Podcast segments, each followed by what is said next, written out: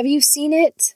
Have you seen that moment when your daughter comes home from school after a long break and she just looks at you with those wary eyes, a furrowed brow, and lips that appear to be moving, but she's stumbling over her words and there's no audible sound?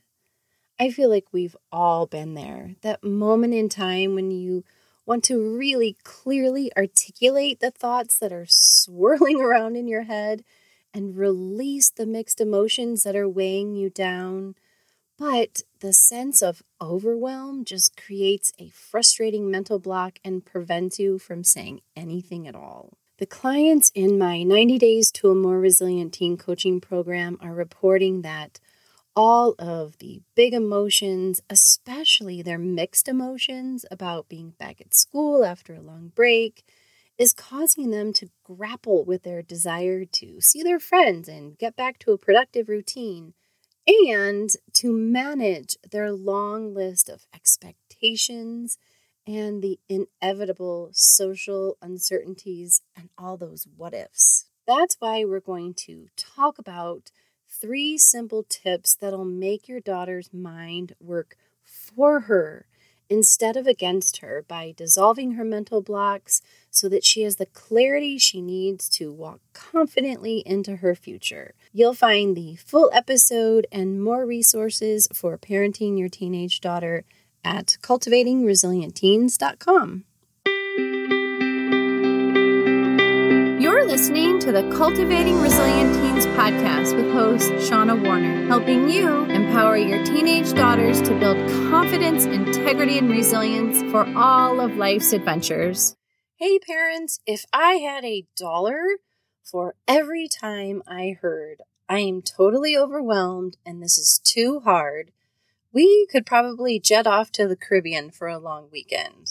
Well, okay, maybe that's being a little dramatic, but I am coming off a week of back to school coaching sessions where my clients are feeling a sense of discord because while they're excited to get back to their routines and see their friends, they are also tangled up in the emotions and the big expectations that come with a new semester.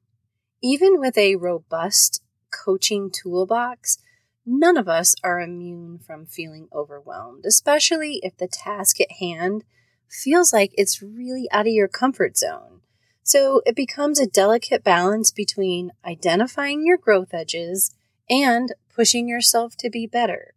So, what if instead of your daughter wishing her circumstances would be easier, she decides to be better at navigating her challenges? In other words, train her mind to work for her rather than against her training her mind or consciously choosing to be better at navigating life's challenges is definitely something your daughter can do. I witness teenage girls working through complex social problems all the time. They are keen analysts and dedicated investigators working to decode the situation at hand. Sometimes, though, too much time in processing mode leads my client to a state that they call getting stuck in their head. And unfortunately, the more time your daughter stays stuck in her head, the less productive she is going to be in other areas of her life. Thinking back, I distinctly remember moments in my teenage years where I was utterly baffled by someone else's behavior. And I don't know about you, but I'd spend copious amounts of time just trying to make sense of it all. While it may have felt productive, the reality is it was a waste of my time because even though I too was a keen investigator, my analysis usually led me down the murky, confusing, energy depleting rabbit hole. So let's keep your daughter out of the rabbit hole by equipping her with the tools she needs to make her mind work for her. Let's dive into tip number one develop new starter habits. The key to a starter habit is blending it into your current routine. A simple starter habit that can blend into your morning routine and lift your mood includes grab a glass of water. Really, just drink a glass of water and allow the water to serve as a reminder of your strength and your vitality. And then go ahead and identify something you're excited about. Visualize that something exciting and allow that to serve as a reminder that good things happen to you and for you. The second tip, tip number two, is to anticipate challenges. Remember, rather than wishing her circumstances would be easier, we're training your daughter to get better at navigating her challenges. So, anticipating her challenges will offer your daughter an opportunity to plan ahead, to decide how she clearly wants to problem solve any potential hurdles. And I'd also encourage you to try the entrance strategy. We talked about that in episode 41. So when you're finished with this episode, go ahead and take a quick minute and go back to episode number 41 and listen to the to the entrance strategy because it really is a powerful tool that your daughter can use anytime and anywhere to exercise agency over her situation.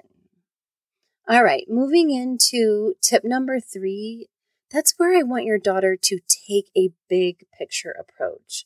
Sometimes being back at school really does mean just completing tasks that feel cumbersome or mundane. And it can be easy to forget that your daily routine and tasks are preparing you for what's to come in your life. So, first, remember that these tasks, they're time limited. They're not forever. And go back in time and remember a moment when something felt really big to you, though you were able to do it and move on. I really want your daughter to get good at gathering evidence that supports her resilience and her grit. And then you can also look at each task as a stepping stone because each stepping stone is ultimately leading your daughter to her next adventure. And one more thing I want to add, just because I want your daughter to remember, I think it's just a good reminder, is if you keep doing what you've always done, you're going to keep getting the same result. That's why I love this quote from Dr. Joe Dispenza, and he reminds us the hardest part about change is not making the same choices we made the day before. Isn't that so true? So that's why I want you to start small. I want your daughter to use these simple starter habits because they're sustainable. We all know that life happens sometimes, so let's try to anticipate possible challenges so that your daughter can use the skills she has, use her developmental tools, put them to work. And last, but certainly not least, let's remind your daughter that she has been doing hard things for years. So it's proof that when she takes a 30,000 foot view, she'll see that she can be, she can do, and she can accomplish anything she sets her mind to. Okay, my friends, that's it for today. Until next time, here's to cultivating a more resilient teen.